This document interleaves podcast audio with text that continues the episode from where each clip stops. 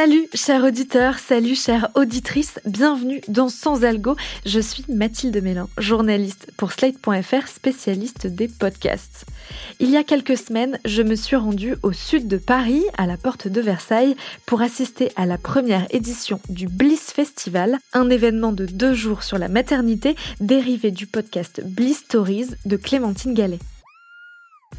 Ce podcast, elle l'a lancé en 2018 pour interroger des femmes sur leur grossesse, leur accouchement et la façon dont elles vivent la maternité. Certains épisodes sont particulièrement marquants, déjà parce qu'ils sont longs, souvent plus d'une heure, comme si on écoutait une discussion entre amis sans aucun montage, mais aussi parce qu'on découvre grâce à ce podcast qu'il y a autant d'expériences de la maternité qu'il y a de mères. Par exemple, j'ai beaucoup aimé l'épisode avec la chanteuse lyrique Julie Fuchs qui raconte comment sa grossesse a impacté son métier. Tu le sentais Alors ce pendant les représentations et les répétitions, il bougeait pas du tout. Ah ouais. Il se faisait Impeccable. discret. Je le sentais pas. Je faisais beaucoup de yoga, donc vraiment j'étais très bien dans mon corps. Je- je- Il y avait de la place, quoi. Mhm.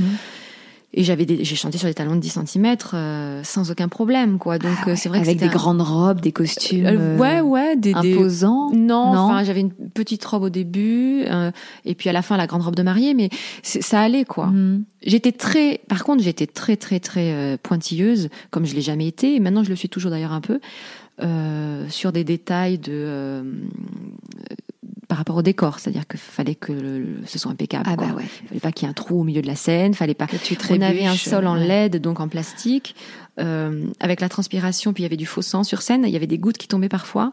Et comme j'avais des grands talons, tous les jours, je disais.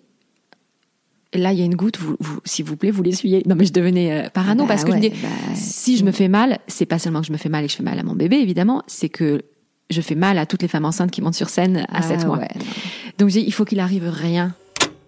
En 5 ans et à peu près 200 épisodes, Clémentine Gallet a réussi à faire de Bliss une véritable marque. En plus des 60 millions de téléchargements revendiqués sur le podcast, elle est aussi suivie par plus de 220 000 personnes sur Instagram, a adapté Bliss en livre, puis en spectacle, retransmis au cinéma dans 180 salles et maintenant en festival.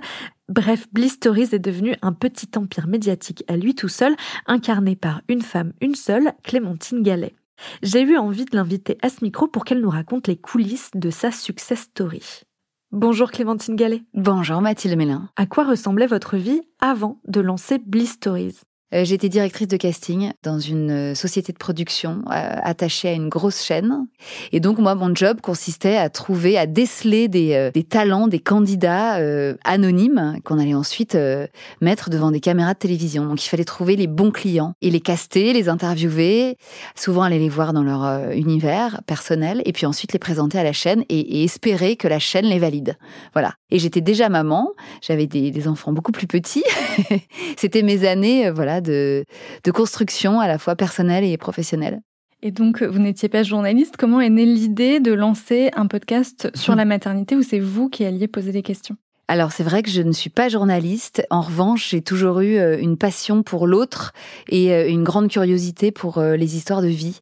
J'adore, euh, j'adore rencontrer des gens. Et euh, d'ailleurs, parfois, c'est, c'est- des- mes, mes, mes potes qui me connaissent bien me disent Ah ouais, là, t'es en mode interview. Parce que c'est vrai, quand je rencontre quelqu'un qui a une histoire euh, pas banale ou juste banale, mais qui la raconte bien, je peux passer des heures à, à boire ses paroles. Donc, ça, en fait, ça, ça fait partie de, de moi depuis toujours. Donc, euh, très naturellement, euh, euh, quand j'ai eu cette idée de lancer un podcast, cette partie-là ne m'a jamais effrayée. Je me suis jamais dit, oh là là, il va falloir que je me forme à l'interview. Non, en fait, ce qui a prévalu à ce moment-là, c'était l'intérêt pour le sujet. Parce que je me suis dit, si tu te lances dans un podcast sur un thème qui va s'essouffler, enfin, qui va s'essouffler pour toi, euh, ou à un moment tu vas te lasser, euh, n'y va pas. Il fallait que le sujet soit suffisamment euh, important, central pour moi, pour que je j'envisage euh, des dizaines, voire des centaines d'épisodes. Et donc, pourquoi la maternité? Parce que votre expérience de mère vous a, soulevé des questions chez vous? D'une part, oui, c'est vrai que moi j'ai vécu mes deux grossesses et mes deux accouchements euh, dans l'ignorance la plus totale. Je suis l'aînée d'une fratrie, donc j'avais pas de grande sœur ou de grand frère qui avait pu me raconter euh, son expérience. Et c'est vrai que euh, heureusement pour moi ça s'est très bien passé, mais c'est vrai que rétrospectivement je me suis dit heureusement que ça s'est bien passé. Et c'est surtout quand euh, une de mes sœurs, euh, qui a 10 ans de moins que moi, euh, est tombée enceinte, que là, j'ai pris mon rôle de grande sœur, peut-être euh, trop très ou trop à cœur. En tout cas, j'ai voulu que hum, ce qu'elle ne savait pas et ce que je lui transmettais serve au plus grand nombre, quoi. Et donc, comment commence l'aventure de Bliss? Ah bah, elle commence dans mon salon euh, entre 21h et 2h du matin, euh, c'est-à-dire pendant mon temps libre, une fois que j'avais couché mes enfants, et beaucoup le week-end aussi. Donc c'était une année complète entre 2018 et 2019 où j'ai fait les deux en fait. J'étais toujours directrice de casting et, euh, et je montais ma boîte en parallèle. L'idée c'était au départ de faire un peu comme je pouvais avec le temps que j'avais. Donc au départ les épisodes sortaient de manière très aléatoire. Très vite, j'ai vu que ça marchait en fait, que entre les femmes que j'interviewais et moi, il se passait quelque chose. Parce que c'est vrai qu'on peut demander à une femme euh, de raconter son accouchement, même 10 ans, 20 ans, 30 ans après, c'est bien un des seuls moments dans, dans notre vie dont on se souvient quasiment minute par minute en fait. Parce que c'est très chronologique. Euh, ça va avec la dilatation d'un col ça va avec euh, un bébé qui sort ou qui a du- de la peine à sortir. Euh, et en fait tout ça reste gravé dans nos cerveaux toute notre vie. Moi, je me sentais, je me sentais bien quoi dans ce nouveau rôle. Je, sentais que je prenais vraiment du plaisir à le faire et que ça donnait un peu de sens à ma vie quoi, à, ma- vie pro, euh, de cette transmission quoi. Donc voilà comment ça a commencé. Et puis petit à petit, j'ai réussi à prendre un rythme et euh, très vite, je suis passée à, un épisode par semaine quoi. J'étais euh, parmi les premières en fait sur cette thématique en 2018. Donc sans le savoir, j'avais un peu un boulevard devant moi. Comment vous avez fait pour euh, trouver votre audience? Quel levier vous avez euh, utilisé? Moi, j'ai décidé d'utiliser Instagram pour tous les bénéfices euh, que ce réseau social peut apporter.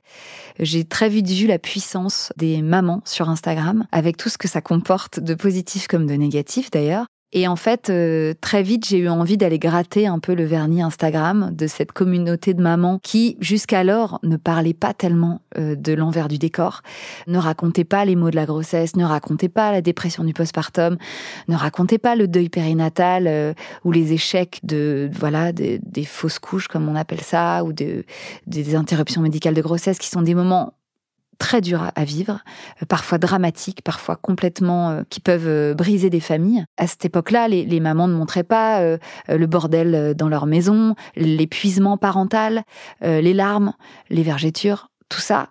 Faut, faut se dire qu'en 2018, ça n'existait pas sur Instagram. Euh, donc, euh, dès les premiers épisodes, en fait, j'ai proposé à des Instagrammeuses, des influenceuses que moi je suivais. hein, C'était vraiment par pure curiosité personnelle. euh, je leur ai proposé de répondre, enfin, d'accepter d'être interviewées.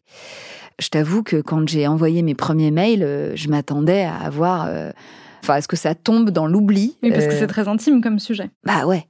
En revanche, j'ai fait un joli mail où j'expliquais vraiment ma démarche, le projet, bon. Et en fait, j'ai envoyé 10 mails. J'ai eu 9 oui immédiats. Et elles m'ont euh, ouvert quelque part euh, les portes d'Instagram. Elles m'ont adoubé, elles m'ont accepté. Et en me faisant, euh, en m'intégrant en fait dans cette communauté de mamans, après, ça a fait un effet boule de neige incroyable. C'est-à-dire que euh, elles ont été mes premières ambassadrices. Justement, en parlant de casting, je suis venue au Bliss Festival. J'en ai profité pour Ah. interroger quelques-unes des auditrices qui étaient sur place et qui aiment votre podcast. Et je notamment parlé à Juliette qui était à quatre jours de son terme. Ah mon dieu Et elle m'a parlé de vos choix d'invités. On va l'écouter. Ah, j'adore. Moi, j'avais un petit peu peur parfois que les podcasts, à chaque fois, tournent autour de pers- euh, les, personnes, les mamans interviewées soient un peu des influenceuses. Et ce que j'aime beaucoup, c'est qu'au contraire, elle peut aussi euh, interviewer dans ces podcasts des, des mamans plus, plus anonymes, qui ont leurs histoires. Et pour moi, c'est tellement vaste que bon, je pense qu'il y a encore plein de choses à explorer. Quoi. Ah, c'est génial. Comment vous construisez votre programmation justement entre ces mamans euh, ou ces femmes plus célèbres, ces femmes plus anonymes? Comment vous construisez un équilibre euh, dans tout ça? Ah, c'est tout un art, si tu savais le nombre de réunions et de brainstorm qu'on qu'on se fait avec euh, Aurélia, que j'embrasse et qui travaille avec moi, Aurélia Martin, avec qui euh, je travaille depuis des années, depuis TF1 justement, et qui euh, s'occupe avec moi de la programmation des épisodes. On reçoit, je sais pas, plus de 500 mails par mois. Et, finalement, tous pourraient avoir leur épisode.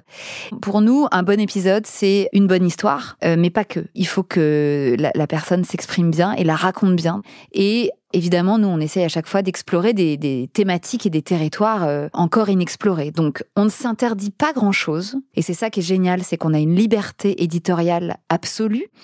Il y a parfois euh, des sujets sur lesquels on se fait complètement clasher. D'ailleurs, euh, cette semaine, il y a un sujet autour de la, de la GPA, un papa solo qui a décidé de faire appel à une mère porteuse ukrainienne.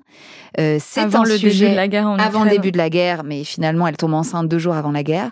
C'est un sujet polémique, je le sais. La GPA est un sujet polémique, mais moi, j'ai décidé qu'il avait voix au chapitre. Et voilà. Et peu importe, en fait, ce, ce qu'en pensent mes auditrices. Euh, je sais que certaines, euh, ça leur déplaît. Eh bien, euh, elles passeront leur chemin ou elles en écouteront un autre qui leur plaira plus. Mais en tout cas, pour moi, la voix de ce papa est importante à entendre, à écouter. Est-ce que vous pouvez nous raconter le parcours d'un épisode de Bliss? Quelles hmm. sont les étapes et entre quelles mains ça passe? Un épisode de Bliss commence par des mots écrits. C'est des mots écrits qu'on reçoit par mail, donc en, comme je te disais, en témoignage spontané, ou c'est des mots que je reçois sur Instagram, en DM. Ensuite, euh, si ces mots nous ont touchés, on demande une note vocale parce que évidemment, il nous faut entendre la voix. Ensuite, euh, il y a un, coup de fil préparatoire. Moi, il faut savoir que je ne parle pas à mon invité avant de l'avoir en face de moi. Et, j'y tiens depuis le début parce que je veux absolument capter le premier jet et l'émotion qui va s'en dégager. Maintenant, on a Fanny qui travaille avec nous euh, et, qui fait ce premier coup de fil. Après, on l'a fait venir à Paris. J'enregistre les épisodes chez moi, dans mon appart. Euh, et ça, depuis le début. Bon, au début, c'était vraiment par défaut parce que j'avais pas le choix. Et aujourd'hui, J'aime bien aussi euh, les accueillir chez moi, parce que elles, elles me, me, livrent tellement de leur intimité que je trouve ça cool aussi de leur rendre un peu l'appareil en les accueillant chez moi, dans mon salon, en leur faisant un thé ou un café. Et euh, elles croisent euh, ma famille parfois, donc c'est chouette quoi. Il y a un, esprit cocon familial qui est très sympa. Combien de temps durent les enregistrements? Par rapport à ce qu'on écoute Est-ce qu'il y a beaucoup de différences? Ouais, on coupe à peu près la moitié. L'enregistrement peut durer jusqu'à deux heures et demie pour un résultat final d'une heure et quart, une heure et demie. Et donc on a cette version, on va dire, réduite euh, d'un tiers. Mhm. Et ensuite, euh, qui gère euh, la suite, l'écriture, la mise en ligne, la promotion sur les réseaux sociaux aussi? Alors une fois que c'est enregistré, moi j'envoie les rushs à une monteuse cette monteuse va faire une version 1 du montage, donc une V1, qu'elle va envoyer à Aurélia. Aurélia va écouter cette V1, va faire des modifs, et elle va m'envoyer cette V2 et moi je vais écouter la V2 et faire ma V3 qui est la VDEF en fait, la version définitive. Cette V3, parfois il y a encore des coupes de ma part et surtout elle est agrémentée de mon introduction et de ma conclusion. Pour moi cette introduction, elle, elle va déterminer si l'auditrice va rester ou pas écouter l'épisode. Donc elle est essentielle et depuis le début, j'y prête beaucoup beaucoup beaucoup d'attention. Et une fois que mes intros, mon intro et ma conclusion sont enregistrés, c'est moi qui les monte, c'est moi qui les pose sur la VDEF, et c'est moi qui pose la musique et qui fait mon petit mix. J'aurais pu déléguer cette partie-là euh, depuis bien longtemps. Et en fait, comment dire, cette touche finale reste pour moi ce que je préfère en fait chez Bliss Stories depuis le début. C'est-à-dire avoir mon casque sur les oreilles, caler ma musique. Et là, j'ai la VDEF et là, je suis en kiff, tu vois. Je suis en général toute seule à mon bureau dans ma chambre. En général, il est entre minuit et demi et deux heures du matin. Je suis peinarde. J'ai pas de WhatsApp, j'ai pas de signal, j'ai pas d'Instagram, j'ai pas d'enfants qui me dérangent. Et je suis vraiment au cœur de Bliss Stories.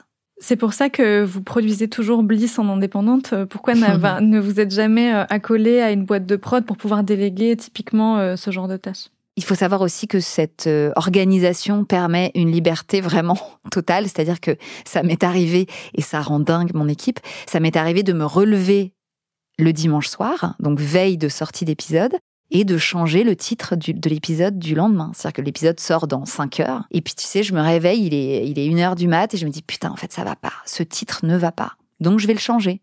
Et comme j'ai la main sur toute la chaîne de prod, eh ben, euh, je change le visuel, je change le titre euh, sur la plateforme et, euh, et je change le titre sur le site. Et voilà. Je peux changer aussi une photo au dernier moment. Résultat, vous avez un podcast qui est très incarné. Par vous, vous êtes vraiment le visage à la fois du podcast et maintenant de la marque Bliss, puisque c'est devenu plein d'autres choses. Et je me suis questionnée, j'ai demandé aux festivalières ce qu'elles en pensaient, et voilà ce que m'ont répondu Juliette et Mélanie. Moi, j'allais dire justement que c'est pas un, salon professionnel où il y a énormément d'exposants. On sait aussi que si c'est des partenaires qui ont été sélectionnés, c'est un gage aussi de qualité. On sait que c'est en général responsable, on sait que c'est efficace, que c'est pas que du marketing. Moi, je sais que s'il y a un peu le tampon Bliss, c'est gage de qualité, quoi. Moi, ce que c'est vrai que du coup, euh, on se dit bon bah voilà, on suit Clémentine parce que on a l'impression que euh, a cette influence. Moi, ce que il, m'est toujours ressorti de des podcasts, de sa personnalité, c'est ce côté justement hyper bienveillant. Et, euh, je pense que ça, en effet, c'est un gage de bah on va un peu la suivre ce qu'elle recommande de façon assez en fermant les yeux Enfin, même moi, je, suis le programme, euh, le Bliss Bump, et tout ce qu'elle recommande, c'est jamais il faut faire comme il faut faire comme ça. C'est voilà, voilà comment ça peut se passer, comment euh, après chacun vit euh, différemment. Donc il y a ce côté vraiment ouvert, accueillant, bienveillant que moi j'adore. Mais j'adore, c'est trop sympa d'avoir fait ça. Comment... Je t'ai pas vu faire ça. Non, j'ai fait ça très discrètement. Ah oui. euh, comment vous avez fait pour créer cette confiance entre vos auditrices et vous, vos auditrices qui ensuite sont devenues euh, vos festivalières ou les personnes qui venaient voir le spectacle? Bah D'ailleurs, je dis souvent que j'ai l'impression d'avoir 200, 215 000 copines. Hein. C'est vrai, c'est c'est fou ce lien euh, qu'on a tout ensemble de vouloir rassembler en fait. Et je trouve que ce qui se passe euh, dans les salles de spectacle ou au festival ou euh, à chaque rencontre que j'ai la chance de faire avec mes auditrices, je ne m'explique pas vraiment pourquoi toutes ces femmes ont entendu ma voix comme une voix euh, qui les inspire, qui les guide, en laquelle elles croient. Tant mieux, j'ai envie de dire. Je pense qu'on est dans une période où on a besoin de repères, on a besoin de, personnalités inspirantes. Moi-même, il y a plein de femmes qui m'inspirent et, dont je bois les paroles et qui me et qui m'ont beaucoup inspiré d'ailleurs au moment où j'ai lancé Bliss. Donc je sais à quel point c'est important d'avoir des figures comme ça. Et là, au-delà de la figure entre guillemets que je suis, il y a toute cette communauté qui est derrière. C'est-à-dire que c'est pas que moi, c'est euh, un village tout entier. C'était très fort pendant les, les spectacles. Il y avait d'ailleurs des filles qui venaient toutes seules, qui avaient pris leur place toutes seules et qui s'asseyaient sur leur petit fauteuil de l'Olympia ou du Grand Rex toutes seules et qui ressortaient euh, en ayant rencontré euh, plein de nouvelles amies et en ayant vécu un moment collectif très très très très puissant. Bliss, c'est des millions d'écoutes, un livre, un spectacle, dont un, comme vous l'avez dit, qui était à l'Olympia, euh, des spectacles qui ont aussi été retransmis dans des salles de cinéma, maintenant un festival. C'est une espèce de grosse machine vue de l'extérieur. Comment on pilote une machine euh, pareille? On la pilote euh, au jour le jour. Parfois, on a un peu l'impression de courir après un cheval au galop. Le tout, c'est de rester sur le cheval, quoi. C'est vraiment ça, de tenir les rênes. Parfois, c'est pas facile. Parfois, on est dépassé par ce qui se passe. On est une toute petite équipe qui grandit. Hein. Euh, on Vous êtes combien de personnes actuellement? Bah, on est, euh, tu vois, moi j'ai une associée et on a euh, cinq salariés plus des freelances, hein, heureusement.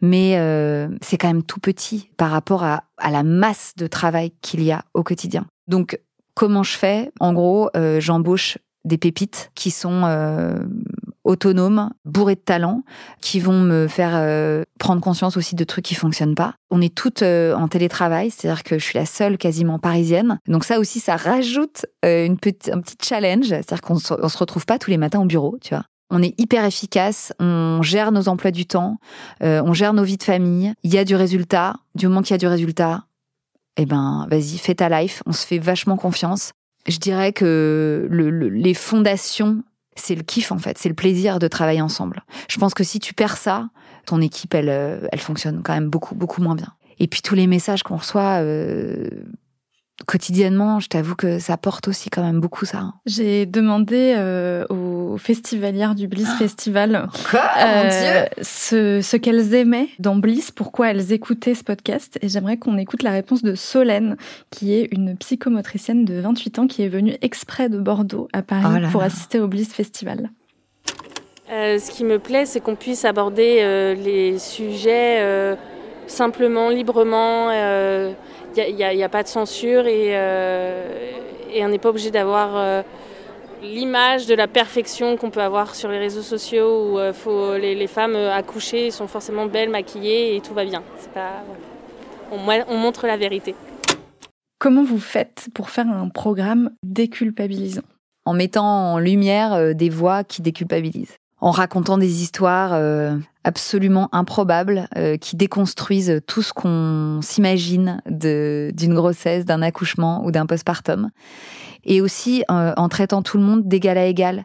C'est-à-dire que euh, je vais interviewer Louane ou Lou Doyon qui vont être euh, aussi touchantes, qui ont autant galéré, qui ont autant euh, douté que euh, une Tiffaine, une Ségolène, une je ne sais pas qui, une Laura qui aura enfin toutes ces filles anonymes qui témoignent par ailleurs.